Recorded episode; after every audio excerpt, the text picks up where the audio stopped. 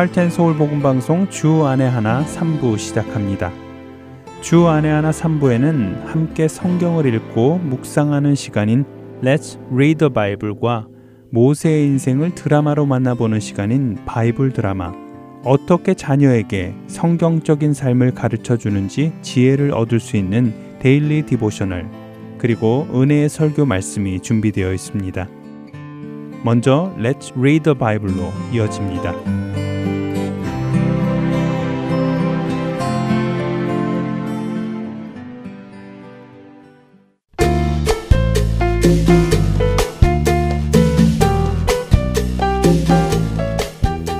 청자 여러분 안녕하세요. The Bible 진행의 한매진입니다. 누군가가 여러분을 거짓된 말로 사람들 앞에 몰아세울 때 여러분께서는 어떻게 반응할 것 같으세요? 다급하게 아니에요. 그 말은 사실이 아니에요. 라고 외치시겠습니까?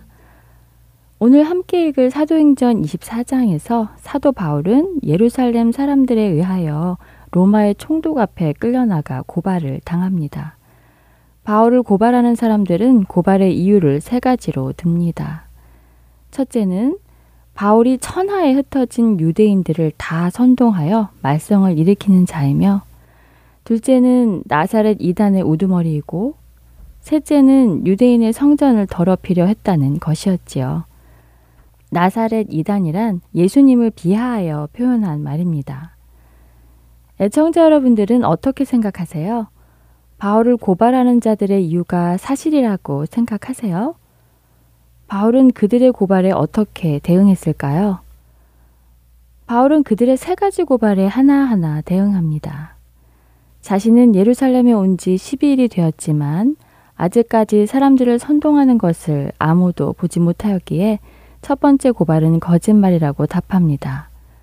또한 자신은 유대인으로서 오랫동안 다른 지역을 다녔기에 오랜만에 성전에 와서 율법에 따라 정결의식을 행했고 예물을 드렸다고 답함으로 성전을 더럽히려 했다는 고발도 거짓말인 것을 밝히지요. 그러나 그는 두 번째 고발, 나사렛 이단의 우두머리라는 고발에 대해서는 이렇게 답합니다. 사도행전 24장 14절에서 16절입니다. 그러나 이것을 당신께 고백하리이다.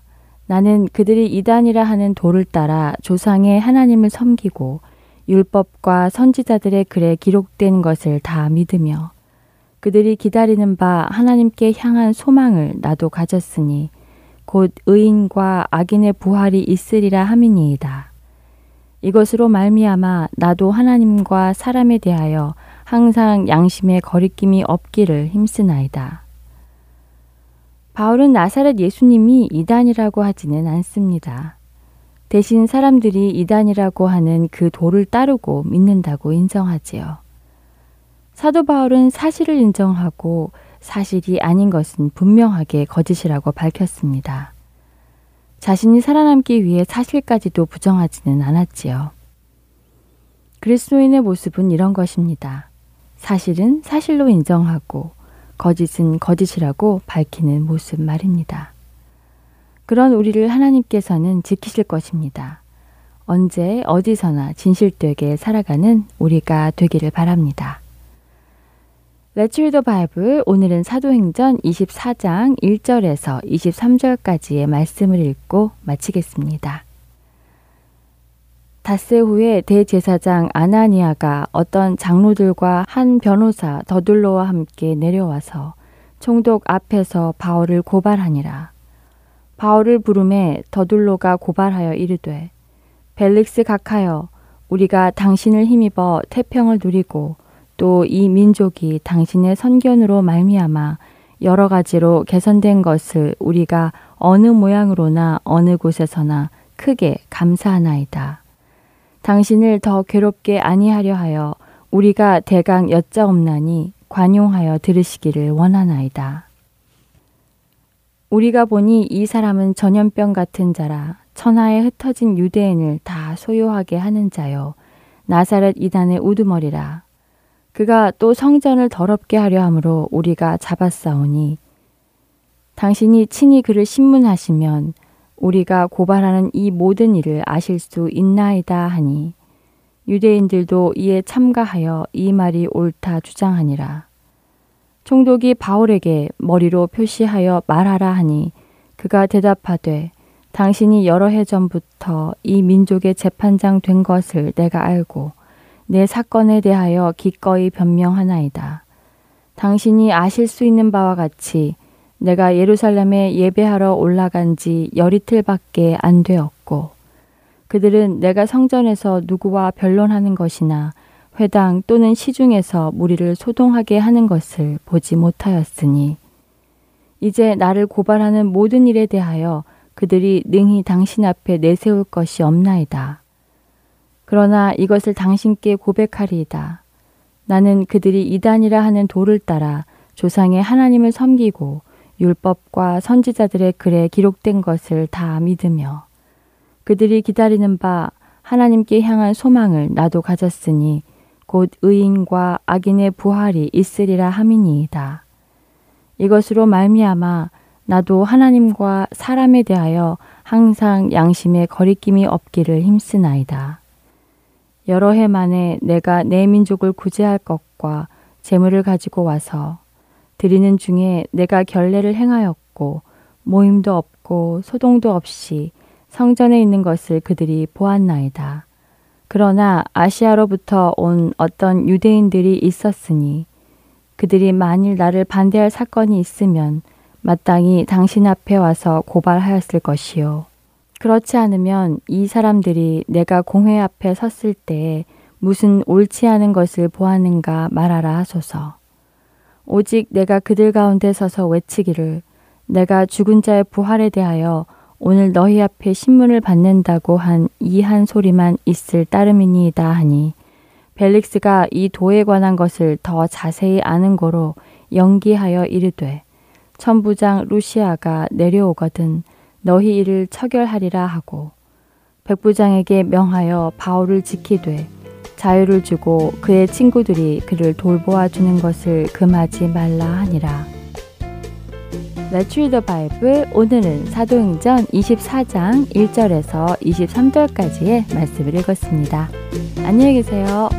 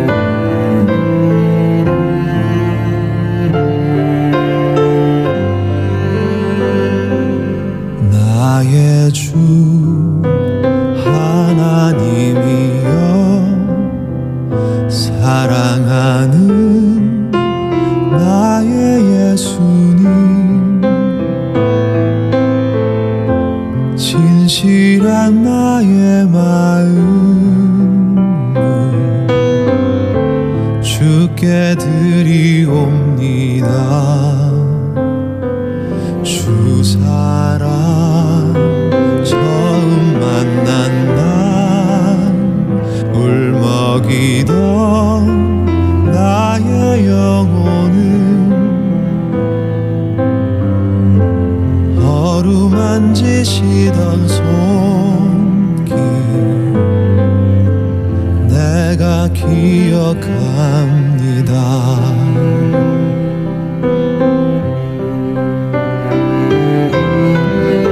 주의 십자가에 보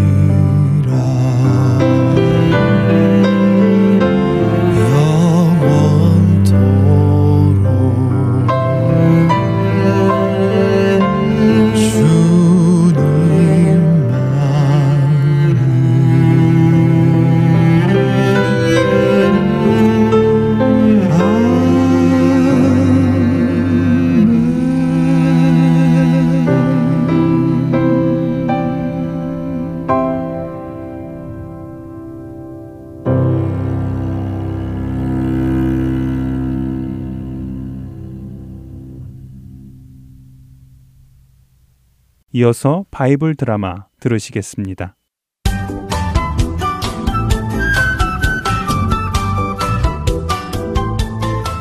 애청자 여러분 안녕하세요. 바이블 드라마 모세편 진행의 박윤기입니다. 모세의 형이자 이스라엘의 대제사장인 아론도 죽었습니다. 백성들은 그의 죽음을 슬퍼하며 30일간 애곡했지요. 이스라엘의 백성들은 애곡이 끝난 후 다시 정비하여 길을 떠나갑니다. 그때 아라 족속의 왕이 이스라엘 백성이 자신의 영토 근처를 지난다는 소식을 듣고 이스라엘을 공격합니다.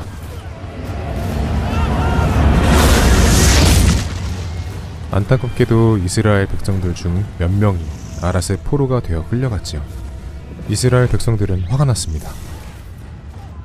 아니, 싸움을 할 생각도 없는 우리를 이렇게 공격하여 사람들을 죽이고 포로로 끌고 가다니 이대로 참을 수는 없어.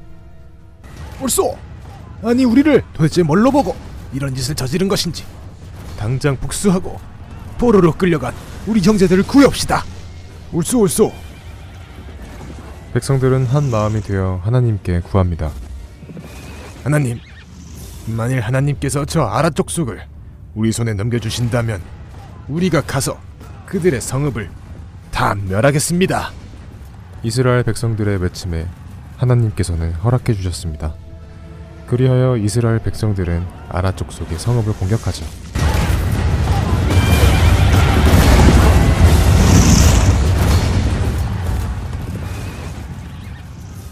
하나님께서 이스라엘 백성과 함께 하셨기에 이스라엘 백성들은 아랏과의 전투에서 승리하고 그들을 다 멸망시켰습니다. 승리를 한 이스라엘 백성, 그들은 또다시 길을 떠납니다. 사실 이스라엘 백성들이 있는 곳에서 가나안으로 가는 길은 쉬웠습니다. 하지만 그 땅에 있던 여러 족속들이 이스라엘 백성들이 자신들의 땅에 들어오는 것을 허락하지 않았기 때문에 이스라엘 백성은 아무도 살지 않는 땅으로만 돌아 돌아 가야 했죠. 험한 산을 넘어야 했고 물 한 방울 없는 사막을 가로질러 가야 했습니다.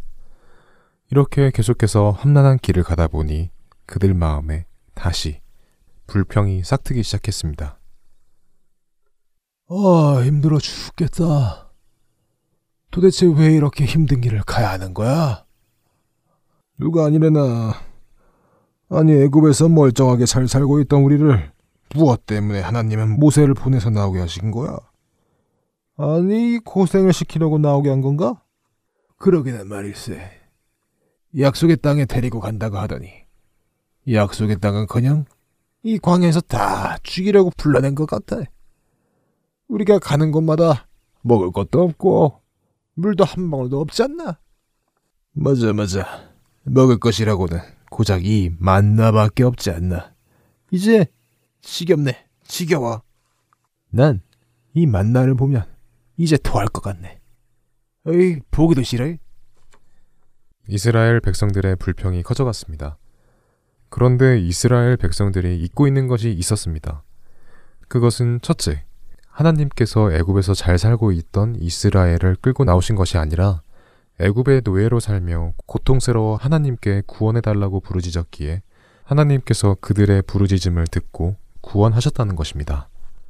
둘째로 하나님께서 이스라엘 백성들을 가나안에 못 들어가게 하시는 것이 아니라 그들이 스스로 그 땅에 들어가고 싶지 않다고 했기 때문에 못 들어가고 있다는 것입니다. 셋째로는 하나님께서 그들을 이런 어려운 길로 돌아가게 하시는 것이 아니라 그들이 두려워서 가나안 족속과 싸우지 않겠다고 했기 때문에 이렇게 어려운 길로 돌아다니고 있다는 것입니다. 이렇게 자신들의 잘못을 깨닫지 못하고 오히려 구원하시는 하나님과 자신들을 인도하는 모세를 원망하는 이스라엘 백성들에게 하나님께서는 불뱀을 보내십니다.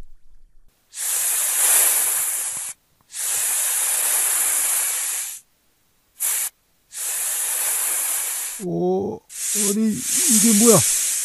오, 뱀이다! 뱀이야! 아! 불뱀에 물린 사람들이 고통 속에서 죽어갔습니다. 그제서야 백성들은 자신들의 잘못을 깨달았습니다. 아이고 모세나리, 저희가 잘못했습니다. 저희가 하나님과 모세나리에게 큰 죄를 지었습니다. 부디 저희를 불쌍히 여기셔서 제발 하나님께 이 뱀들을 없애주시라고 기도 좀 해주십시오. 자신들의 잘못을 잊어버리고 하나님과 모세를 원망하던 이스라엘 백성. 그들은 불뱀에게 물려 큰 고통을 당하며 죽어갔습니다. 모세는 이들을 위해 어떻게 할까요? 바이블 드라마 다음 시간에 뵙겠습니다. 안녕히 계세요.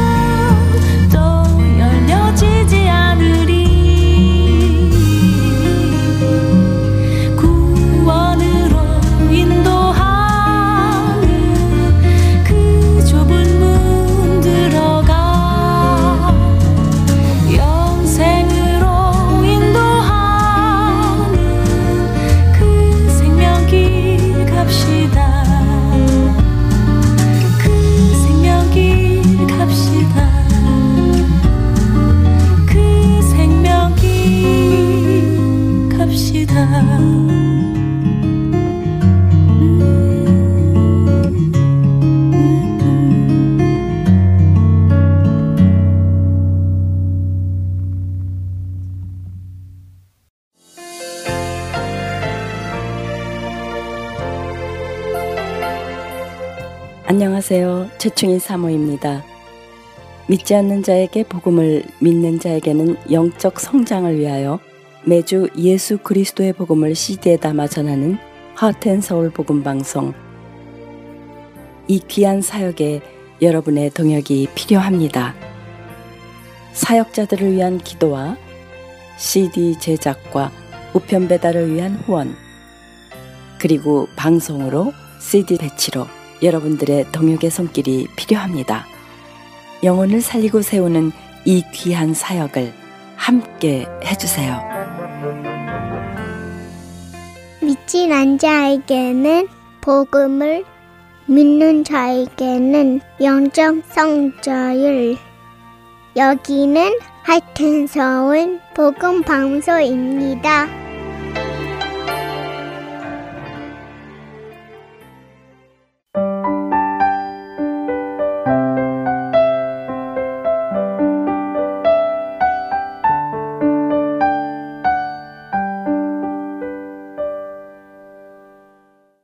계속해서 Daily Devotional 보내드립니다.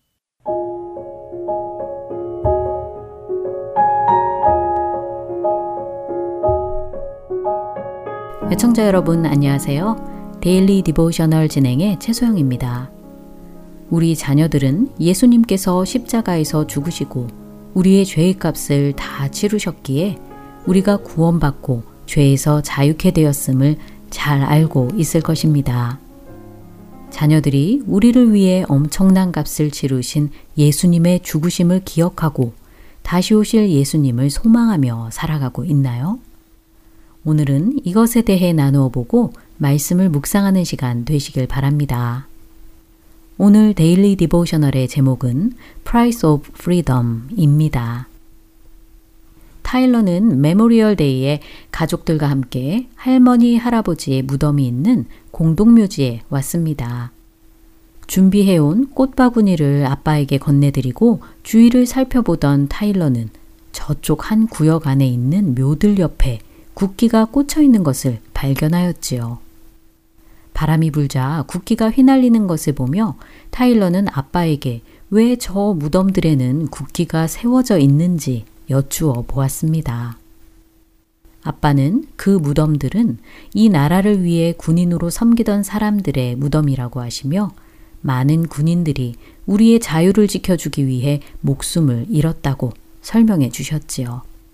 그래서 어떤 동네는 나라를 지키다 목숨을 잃은 군인들을 기념하기 위한 퍼레이드를 하기도 한다고 말씀하십니다. 아빠의 말씀에 잠시 생각에 잠긴 타일러는 그 군인들은 우리에게 자유를 지켜주기 위해 정말 큰 값을 치른 것 같다고 말합니다. 아빠는 고개를 끄덕이시며 타일러의 말에 동의하셨지요. 그리고 우리의 자유를 위해 더 큰 값을 치르신 분이 계시다고 아빠는 덧붙이셨습니다.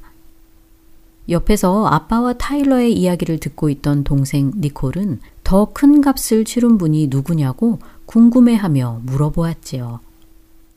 타일러는 아빠가 누구를 말씀하시는지 알겠다고 하며 우리를 위해 더 큰 값을 치르신 분은 바로 예수님이라고 대답합니다.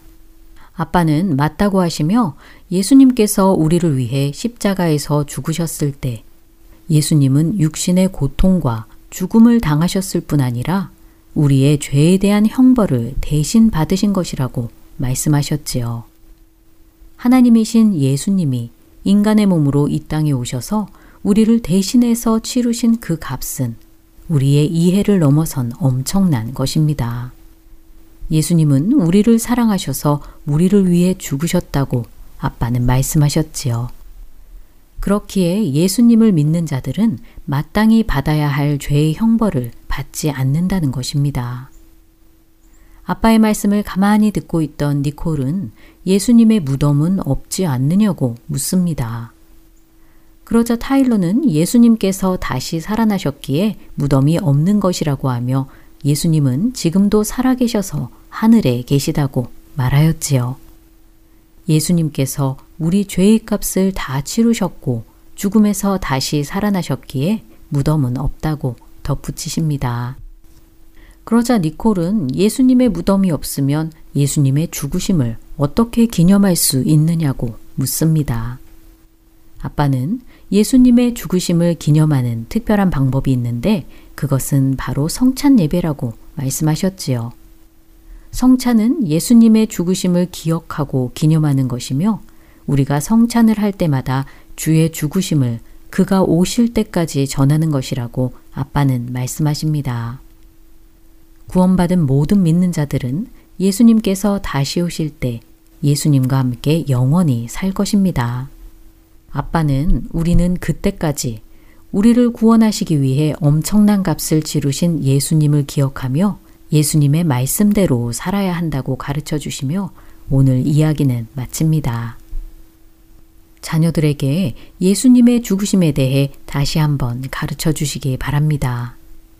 예수님은 우리를 위해 죽으심으로써 우리의 죄에 대한 형벌을 대신 받으시고 우리의 죄값을 다 치르셨습니다.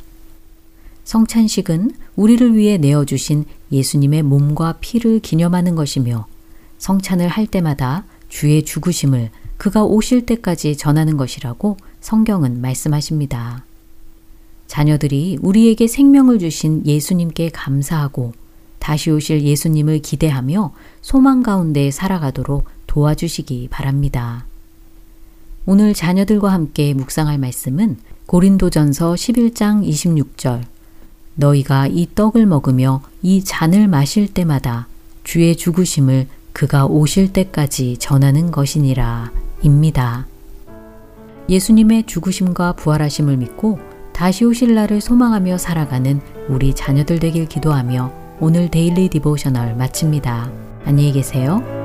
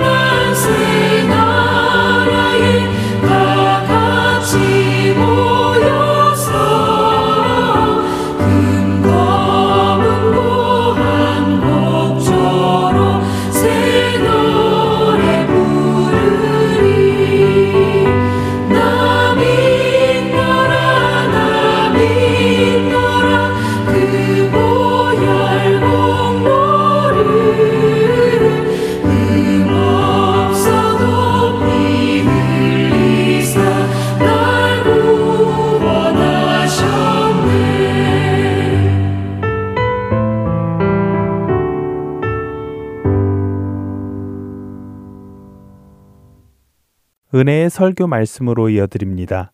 오늘은 서울 주님의 십자가교회 서정곤 목사님께서 창세기 48장 1절에서 6절, 히브리서 11장 20절에서 22절을 본문으로 위대한 유산이라는 제목의 말씀 전해 주십니다. 은혜의 시간 되시기 바랍니다.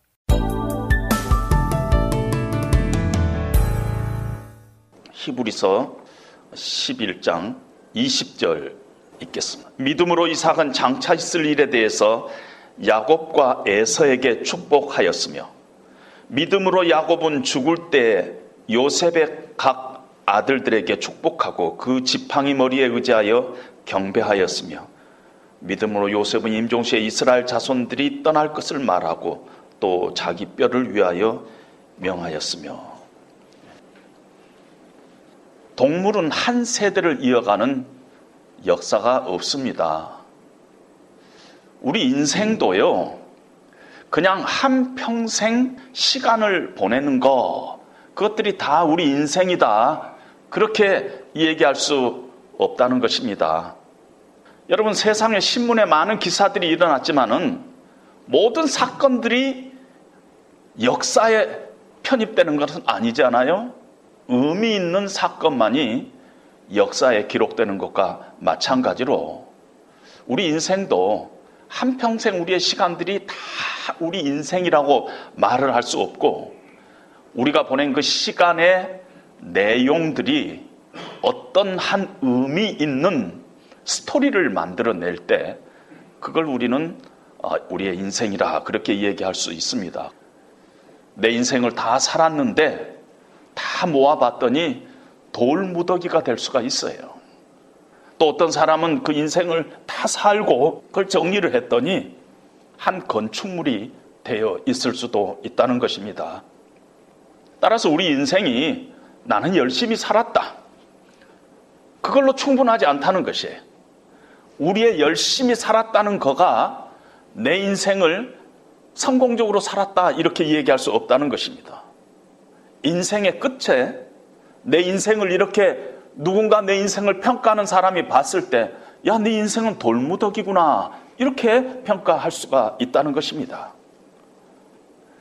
성경은 피조물인 우리의 삶에 어떤 의미가 있으려면은 그 안에 반드시 믿음이 있어야 한다. 이렇게 얘기합니다. 삼남한상을 창조하신 하나님, 역사를 주관하시는 하나님, 지금도 우리의 인생 가운데 일하시는 하나님, 그 하나님의 계획 속에서 내 인생의 시간의 내용들이 어떤 하나님의 의도와 섭리와 목적 가운데서 사용될 때 그것을 우리는 믿음이라고 얘기하고 하나님은 그것을 우리의 인생으로 카운트한다는 것입니다. 하나님께서는요, 야곱의 일생 가운데서도 어, 창세기 25장을 야곱의 일생으로 할애를 하고 있지만은 히브리서 기자를 통해서 야곱의 일생을 마지막에 평가하고서는 할 때는 딱 한 센텐스로 얘기를 하고 있어요. 믿음으로 야곱은 하나님 앞에 다른 것들은 어떤 중요한 어, 인생으로 카운트를 하고 있지 않다는 것입니다. 야곱은 파란만장한 인생을 살았어요. 그 인생 가운데 수많은 고통도 있었고 상처도 있었고 아픔도 있었고 때로는 사랑도 있었고 희열도 있었어요. 그런데 자기 일생을 돌이켜 보면서 험악한 인생을 내가 살아왔다고 평가를 합니다. 그러나 히브리서 기자는 하나님께서는 히브리서 기자를 통해서 야곱의 일생을 평가하면서 야곱은 믿음으로 야곱은 죽을 때 요셉의 각 아들들에게 축복하고 그 지팡이 머리에 의지하여 경배하였다 하는 것으로 야곱의 일생을 한 센텐스로 결론을 내리고 있다는 것입니다. 하나님 앞에 야곱의 일생은 이렇게 평가된 거예요. 야곱은 믿음으로 살았다. 이것이 하나님의 평가라는 것입니다. 하나님의 더 나은 본향을 늘 사모하면서 지팡이 의지에서 하나님을 늘 경배했을 뿐만 아니라 하나님의 약속과 축복을 후손들에게 전달하는 믿음의 계승자로 믿음의 유산을 자기 자녀들에게 남기는 자로 성경은 그렇게 아주 간단하게 야곱의 일생을 집약적으로 표현하고 있다는 것입니다.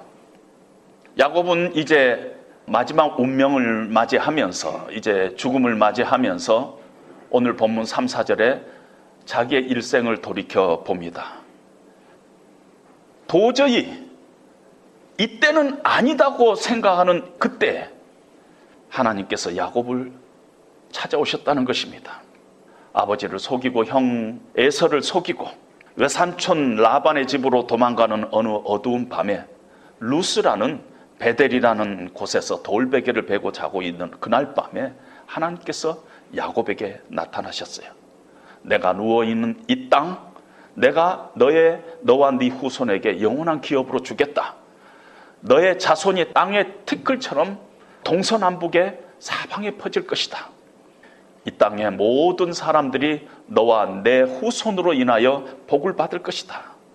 내가 너와 함께 있어서 네가 어디로 가든지 너를 지켜주며 네가 다시 이 땅으로 돌아올 때까지 내가 너를 지키겠다. 그렇게 하겠다고 하나님께서 약속을 하십니다.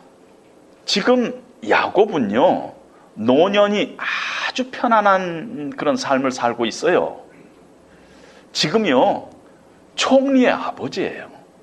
아주 편안한 삶을 살고 있는데 죽어가는 이 순간에 자기의 과거의 기억을 들면서 어, 하나님의 약속을 기억하고 있습니다. 야곱은 늘 그 마음 속에 하나님의 약속, 하나님의 약속한 땅, 그것들을 소망하면서 살았던 것입니다. 그것을 하나님께서는 야곱이 믿음으로 그 인생을 살았다 하고 하나님께서 인정을 해 주고 있습니다. 숨을 거두면서 마지막 유언으로 남기는 것이 결국은 하나님의 입장에서 보면 네가 믿음으로 살았다 하고 이 얘기를 하고 있는데 우리는 음, 보통 이 얘기할 때 우리 후세대들에게 우리가 믿음을 유산으로 남기자 이렇게 이야기하는데 오늘 야곱을 통해서 하나님께서는 구체적으로 어떤 믿음을 의미하는가? 우리가 믿음을 후손들에게 이렇게 전달해야 된다 하는 것은 맞는데 그건 인정을 하겠는데 구체적으로 어떤 믿음을 우리가 우리 후손들에게 우리 자녀들에게 어, 전달해야 하는가 하는 것을 오늘 본문을 통해서 우리가 어, 찾기를 원합니다. 첫 번은 우리가 후손들에게 전해야 될 믿음의 유산은요. 살아계신 하나님에 대한 믿음 것입니다. 살아계신 하나님에 대한 믿음. 요셉의 두 아들 에브라임과 문하세를 축복하시면서 어, 야곱은 하나님을 언급하고 있어요. 근데 막연한 하나님이 아니라 구체적인 하나님을 언급하고 있어요. 네 할아버지 아브라함의 하나님, 네 아버지 이삭의 하나님, 내가 이 땅에 태어나서부터 지금까지 나를 지키시고 인도해 오셨던 하나님, 나의 모든 환란 가운데서 나를 건지시고 지금까지 함께 오신 살아계신 하나님, 내 인생의 눈물의 골짜기를 지나면서 만난 그 하나님, 절망과 좌절과 실패 가운데서도 늘 나와 함께 하셨던 살아계신 하나님, 그 하나님을 지금 후손들에게 증거하고 있다는 것입니다. 교회 안에만 있는 하나님이 아니라 지금 이 아버지, 이 어머니의 삶 가운데 함께 하시는 그 하나님, 그 하나님을 후손들에게, 자녀들에게 증거하고 있다는 것입니다. 성경 속에 문자로 되어 있는 하나님만이 아니라 지금 우리 가정에 역사하시는 살아계신 하나님, 우리의 찬양 가운데, 우리 예배 가운데 거하시는 하나님, 우리가 어려울 때마다, 기도할 때마다 응답해 주셨던 그 하나님, 우리의 삶이 참으로 연약하고 부족하고 허물 많지만 늘 내 인생 가운데 동행하시고 내 인생의 목자가 돼 주셨던 살아계신 하나님, 내가 체험했던 그 하나님을 후손들에게 지금 증거하고 있다는 것입니다. 따라서 우리는요, 우리 후손들에게 믿음을 전수할 때 그냥 하나님 믿어라 이게 아니라 부모가 어머니 아버지가 만났던 하나님 그리고 지금도 만나고 있는 하나님 지금도 체험하고 있는 살아계신 하나님 그 하나님을 우리는 우리 자녀들에게 증거하고 또 자주자주 간증하고 해야 될 것입니다. 그것이 지금 야곱이 후손들에게 마지막 유언을 하면서 믿음의 어, 유산을 남기면서 첫 번째 구체적인 믿음의 유산이 그가 경험했던 하나님, 그가 체험했던 하나님, 그 일생 가운데 목자가 돼 주셨던 하나님, 살아계신 하나님, 내가 만난 하나님, 그 하나님을 후손들에게 어, 증거를 하고 있습니다. 두 번째 야곱이 지금 후손들에게 유언하면서 증거하고 또 전달하고 있는 믿음의 두 번째 그 속성 내용은요. 하나님의 은혜에 대한 믿음입니다. 물론 성경에는 은혜라는 단어가 나오지 않고 있습니다. 그런데 온통 하나님의 은혜가 그 밑에 깔려 있습니다. 야곱이 위독하다는 소식을 듣고 요셉이 두 아들 문하세와 에브람을 데리고 할아버지에게 이렇게 옵니다. 그런데 야곱이 요셉에게 정말 예상하지 못하는 일을 합니다. 야곱이 요셉에게 이렇게 이야기합니다. 내가 애굽에서 와서 너에게 이르기 전에 애굽에서 네가 낳은 두 아들 에브라임과 문하세는 내 것이라. 루벤과 시몬처럼 내 아들이 될 것이다. 이렇게 얘기합니다. 다른 말로 다시 표현하면 이게 무슨 말이냐면은 내 것이라, 내 아들이다. 내 것이라는 원어는 내 아들이라는 거예요. 지금 손자들을 아들로 입양을 하고 있어요. 여러분 그 당시에 문화를 알기 위해서 하무라비 법전을 찾아가 보면은 그 주인이 종에게 너는 오늘부터 내 아들이다 이렇게 이야기하면은 그때부터 우리식으로 표현하면 호적에 입적이 되는 것이 아들로 지금 그 일을 손자들을 아들로 입양하는 이런 예상치 못하는 행동을 야곱이 하고 있습니다. 야곱에게는 열두 아들이 있었어요. 그런데 오늘 에브라임과 문하세는 애굽에서 요셉이 애굽 여자에게서 난 피가 섞인 이방 손자들이 어떤 면에서 그리고 그 당시에 이 이방의 아이들은 우리가 혼혈 아이들은 유대 가문에서 아주 달갑지 않게 여겼어요. 히브리 혈통이 아니에요. 이방인의 혈통이에요.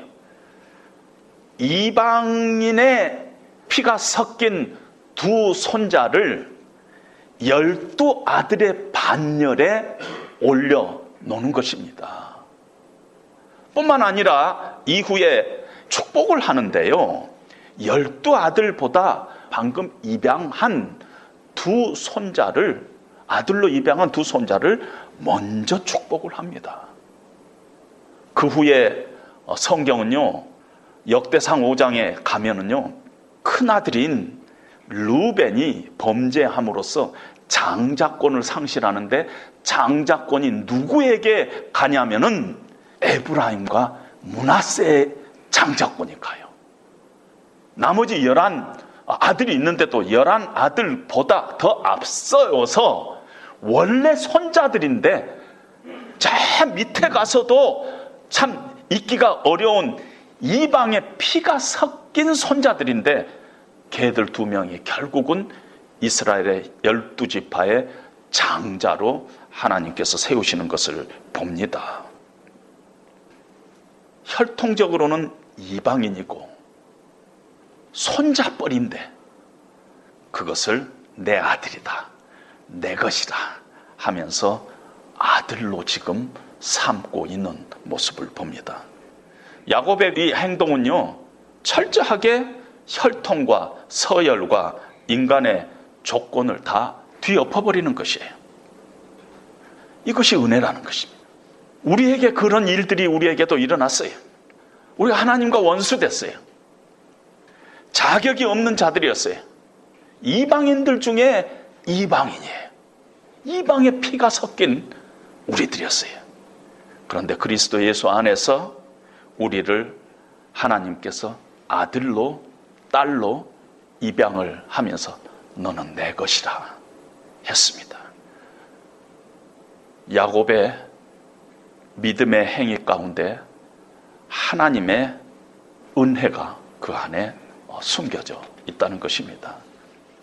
우리가 우리 자녀들에게 유산으로 남겨줘야 될 것이 이 하나님의 은혜에 대한 믿음인 것입니다. 우리가 자녀들에게 하나님 말씀을 가르친다 하는데 그 말씀에 무엇을 가르치냐면은 하나님의 은혜를 가르친다 해도 과언이 아니에요. 복음은 자주자주 성경에서 은혜 복음이라고 얘기하잖아요. 따라서 우리가 우리 자녀들에게 가르쳐야 될 하나님의 말씀 그리고 그 말씀의 내용의 핵심은 하나님의 은혜인 것입니다. 그 은혜를 늘 우리 자녀들에게 가르쳐야 하는 것입니다.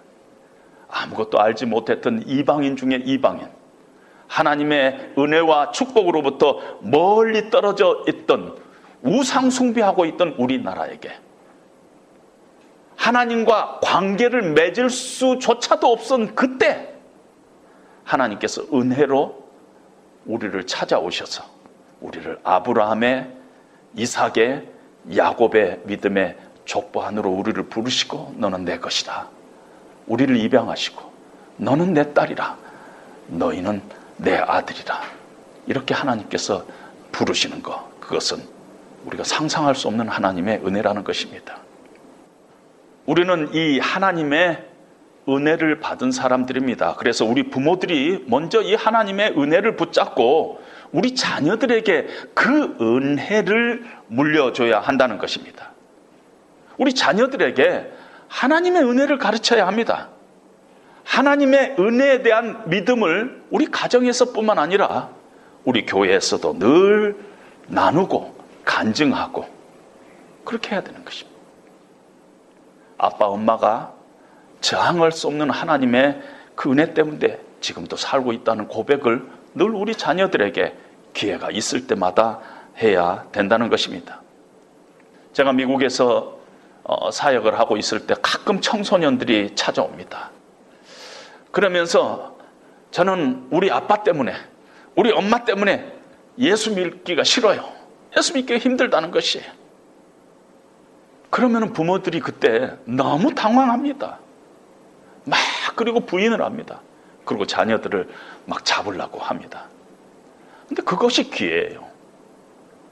그래, 엄마 아빠가 너무나 부족해. 그런데 이 부족한 엄마 아빠를 위해서 하나님께서 오늘도 내 모습 이대로 하나님께서 받아주고 있다. 오늘도 엄마 아빠가 죄 가운데 살아갈 수밖에 없지만은 하나님의 은혜로 우리가 어떻게 살아가고 있는가 하는 것들을 우리 자녀들에게 보여주고 간증하고 고백하고 하는 것들이 필요하다는 것입니다.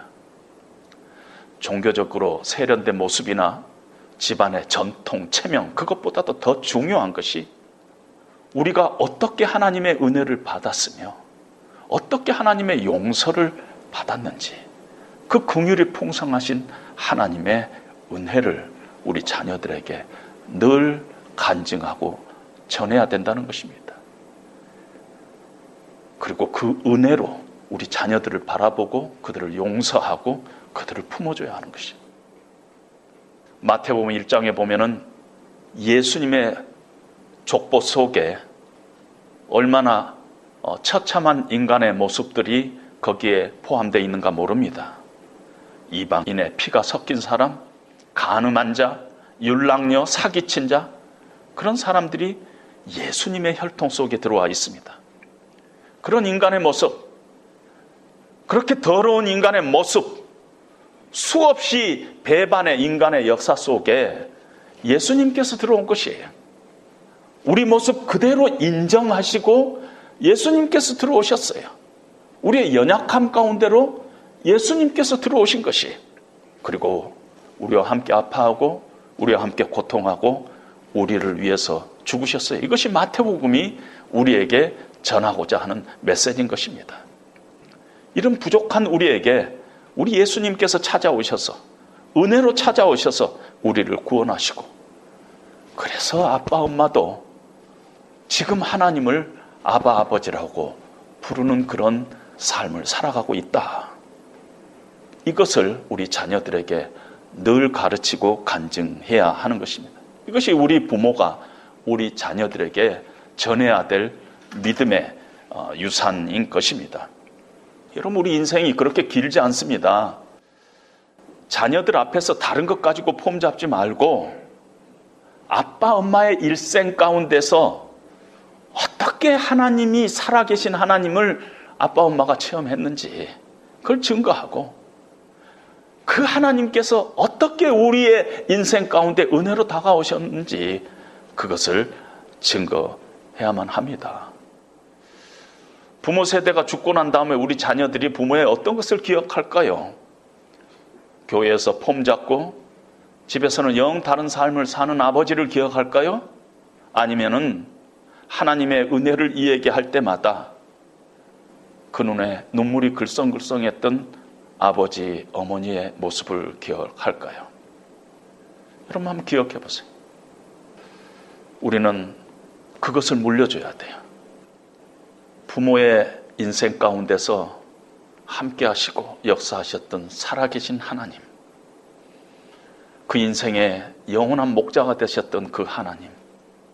뿐만 아니라 죄 가운데 살아갈 수밖에 없었던 그 인생 가운데 하나님께서 은혜로 찾아와 주시고 우리를 자녀 삼아 주시고 너는 내 것이라 너는 내 아들이라 내 딸이라 불러주신 궁율이 풍성하신 은혜의 하나님을 우리는 전해야 하는 것입니다. 세 번째로 우리 자녀들에게 전해야 할 믿음의 세 번째 부분은 뭐냐면은 하나님의 공의에 대한 믿음인 것입니다.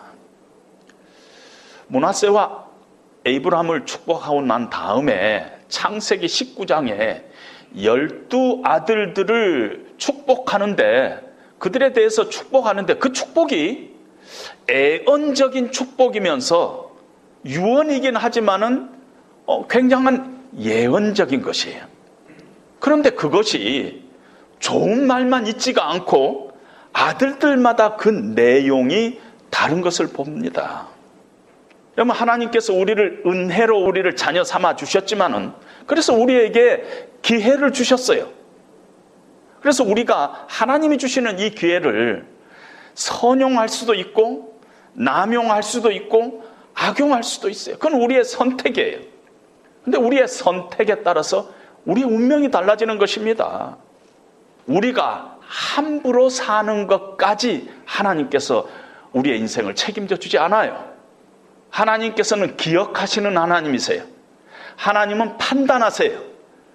하나님은 분명히 보응하시는 하나님이세요. 하나님은 갚으시는 하나님이에요. 하나님은 책임적인 삶을 사는 자를 기뻐하시는 하나님이에요. 하나님은 정확하신 분이에요. 하나님은 의로우신 분이에요. 우리가 어떻게 사느냐에 따라서 우리의 운명이 달라지는 것을 우리는 우리 자녀들에게 가르쳐야 한다는 것입니다. 우리가 하나님의 은혜로 우리가 값없이 차별 없이 구원을 받았지만 이 땅에서 우리가 살아가는 동안에 하나님께서 우리에게 주신 시간, 우리의 생명, 우리의 물질, 우리의 인생을 우리가 어떻게 살았는가? 우리가 성실하게 살았는가? 우리가 깨끗하게 살았는가? 하나님 중심적으로 살았는가? 하나님의 뜻대로, 하나님이 원하시는 대로 살아야 할 책임이 하나님의 자녀들에게는 있다는 것입니다. 공의의 하나님을 우리 자녀들에게 분명히 가르쳐야 한다는 것입니다. 하나님 앞에서 하나님의 백성답게 살고 있는가? 그걸 늘 보시면서, 그걸 늘 판단하시면서 우리를 바른 길로 인도하시는 공의의 하나님에 대한 믿음, 이것을 늘 우리 자녀들에게 전해야 된다는 것입니다. 믿음은 믿음의 속성 중에서 세대를 건너는 거가 있어요. 하나님께서는 우리 세대의 영광을 받으실 뿐만 아니라 다음 세대, 그 다음 세대도 영광을 받으시기를 원해. 하나님은 어제나 오늘이나 영원토록 동일하신 분이기 때문인 것입니다. 오늘 우리가 히브리서에 이삭과 야곱과 요셉의 그 믿음의 모습을 어, 잠깐 읽었는데 다시 보면은 믿음으로 이삭은 장차 있을 일에 대해 야곱과 에서에게 축복했어요. 믿음의 전달자의 모습을 우리에게 보여주고 있다는 것입니다. 믿음으로 야곱은 죽을 때에 요셉의 각 아들들에게 축복했다. 그 아들들에게 축복했다는 것이 믿음을 전달했다는 것이 믿음으로 요셉은 임종시에 이스라엘 자손들이 떠날 것을 명하고 또 자기 뼈를 위하여 명했다. 이 땅이 아니다. 저 땅이다. 하는 것을 이스라엘 자손들에게 전달했어요. 이 전달자의 역할이 대단히 중요하다는 것입니다. 우리가 알고 있는 요셉은 정말 성공적인 인생을 산 사람 아닙니까? 그러나 성경은 요셉의 일생을 기록하면서 믿음의 전달자였다 하는 것 외에는 다른 것 기록하고 있지 않다는 것입니다. 목사님, 저는 늦었는데요. 애들이 다 컸어요. 아니에요. 늦지 않았어요. 여러분, 자녀들이 출가해서 결혼하고 나면은 끝인 것 같아요? 아니에요. 그때 더 부모를 더 이해하게 되는 거 아세요? 만약에 하나님께서 그 관계를 은혜를 주시기만 하면은 삐뚤어졌던 자녀들이 이제 결혼해서 살면서 자기의 자녀들을 낳고 키우면서 부모들의 마음을 더 이해하게 되고 더 기울을 기울이게 되는 거 아세요? 저는 미국에 있는 제 딸하고 이렇게 카톡을 하는데요. 예전보다도 훨씬 더 많이 대화를 해요. 훨씬 더 많이. 훨씬 더 살아계신 하나님, 우리를 은혜로 너는 내 것이라 부르신 그 하나님. 지금도 우리가 책임 있는 삶을 살기를 바라시는 공의의 하나님에 대해서 예전보다도 훨씬 더 얘기를 많이 하고 더 많이 공감하는 것입니다. 자녀들이 없어요? 손자들 있잖아요. 저는 아들도 없고 딸도 없고 손자도 없는데요. 여러분, 기독교는요, 우리 이 공동체를 가족이라 이렇게 얘기하잖아요. 너희는 그리스도 안에서 한 권속이라. 가족이에요.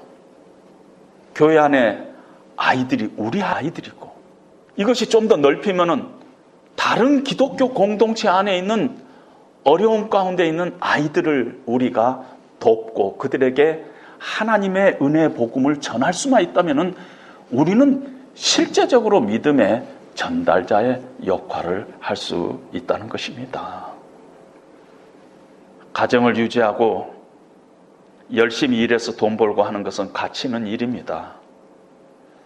그러나 그것이 늘 하나님 앞에 의미 있는 일이 되지는 않을 수 있다는 것을 기억해야 합니다.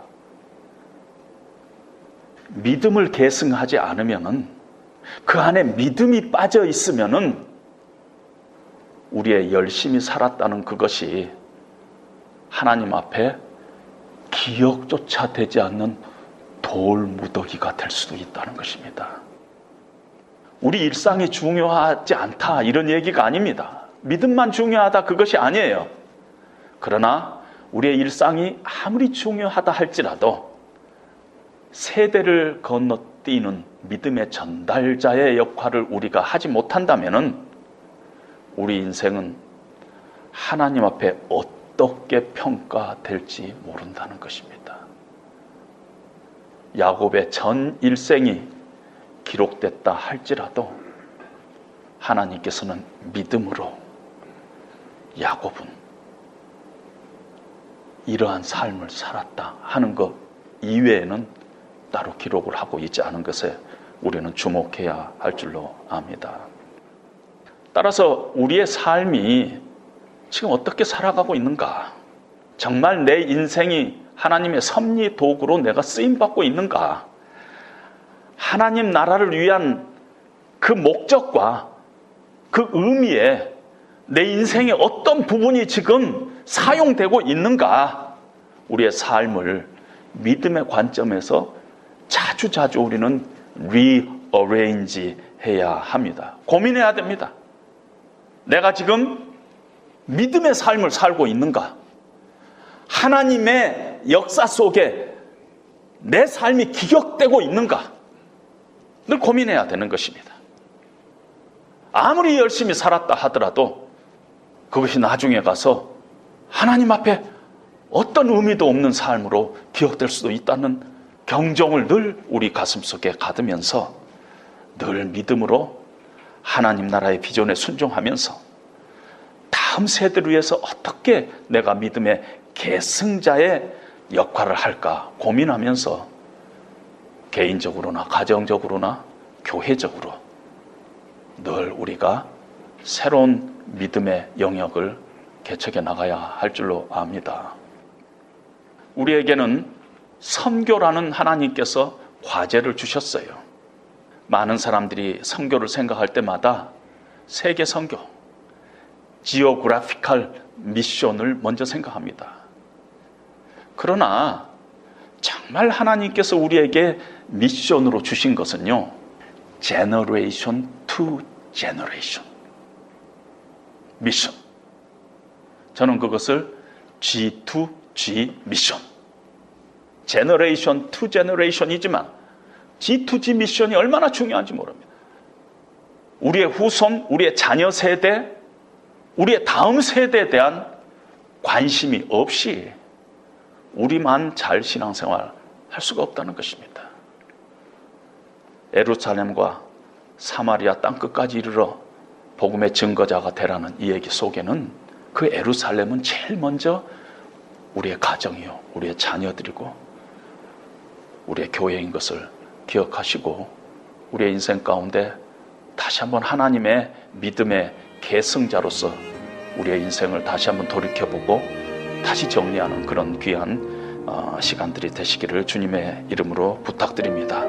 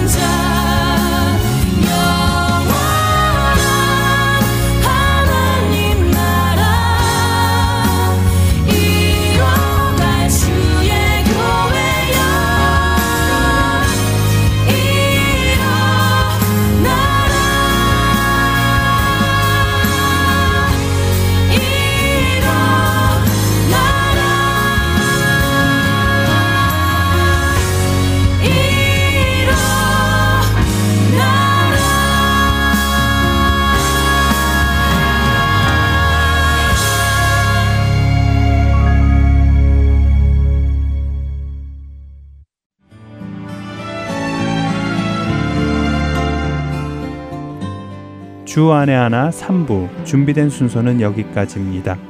청취해 주신 여러분들께 감사드립니다. 다음 주에 다시 뵙겠습니다. 안녕히 계세요.